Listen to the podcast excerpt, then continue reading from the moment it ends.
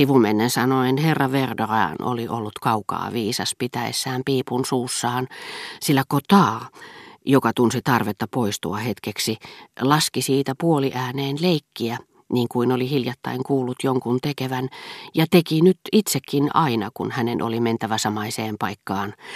Täytyy tästä lähteä vähän jututtamaan vesistön herttuaa, niin että herra Verdoranin yskän kohtaus alkoi uudestaan.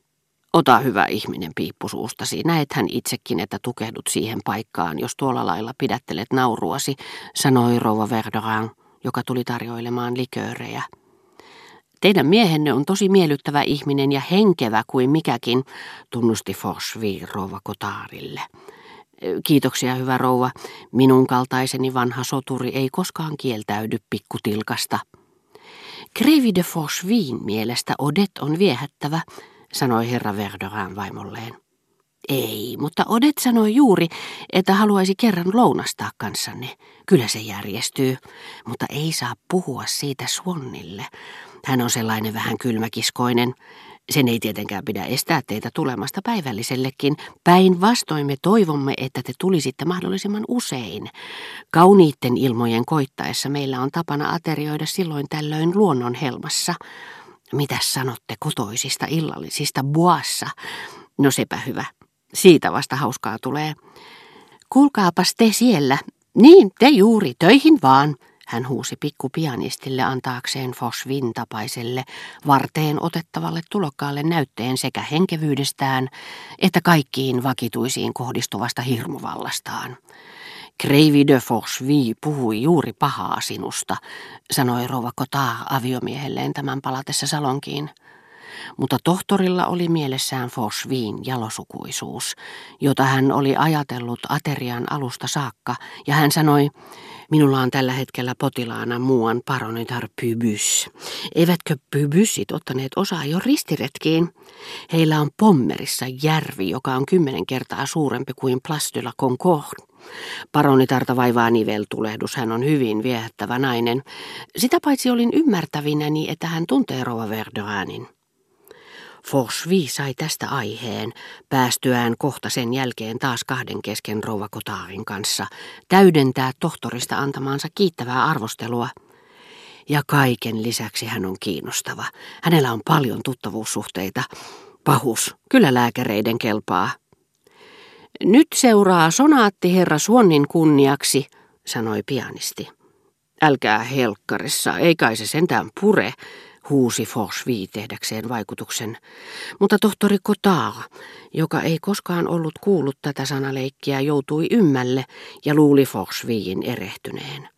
Hän astui kiireesti lähemmäksi oikaistakseen tätä. Eihän toki.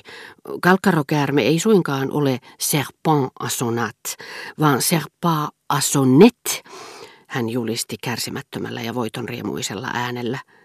Forsvi selitti hänelle sanaleikin ytimen – Tohtori punastui. Aika hyvä juttu vai mitä, tohtori? Onhan se. Minä vain olen tuntenut sen jo niin kauan, vastasi tohtori. Mutta he vaikenivat.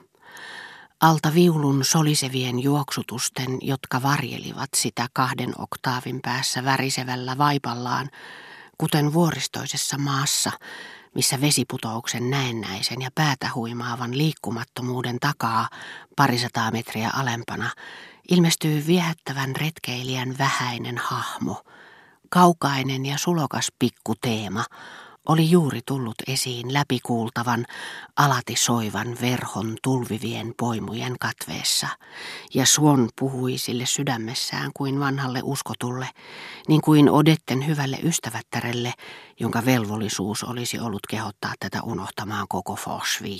Kuinka te näin myöhään tulette, sanoi Rova Verderin vakituiselle, jonka hän oli kutsunutkin vasta jälkiruuaksi.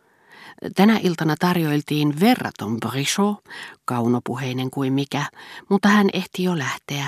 Eikö totta, herra Swan? Taitaa olla niin, että te tapasitte hänet täällä ensimmäistä kertaa, lisäsi Rova Verderan, ettei Swan vain unohtaisi, kenelle oli kiitollisuuden velassa tästä tuttavuudesta. Tunnustakaa pois, meidän brichomme oli herkullinen tänään.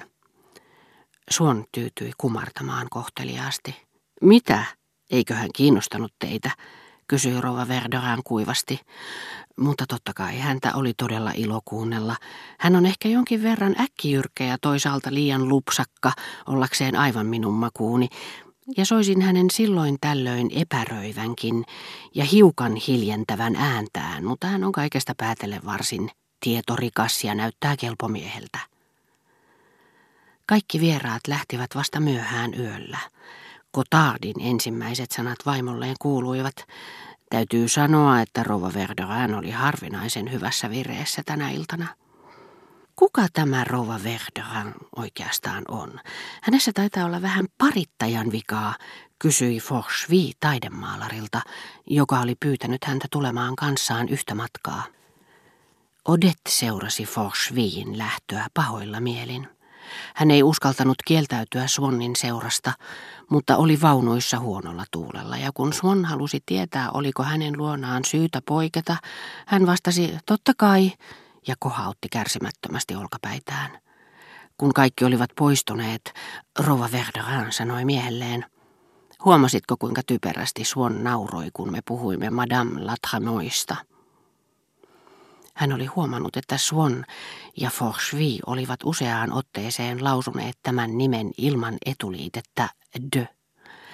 Varsin tietoisena siitä, että he tekivät niin näyttääkseen, etteivät ujostelleet arvonimiä, hän olisi halunnut omaksua heidän asenteensa, mutta ei ollut oikein selvillä siitä, millä kieliopillisella käänteellä se olisi ilmaistava, ja koska hänen virheellinen puhetapansa vei voiton jopa ehdottomasta tasavallan palvonnasta, hän sanoi sentään les deux la tremouille, tai pikemminkin omaksuen kansanomaisten kuplettien sanoissa ja pilapiirtäjien teksteissä esiintyvän dötä kaihtavan lyhennelmän les de la tremouille. Hän otti vahingon takaisin sanomalla Madame la tremouille.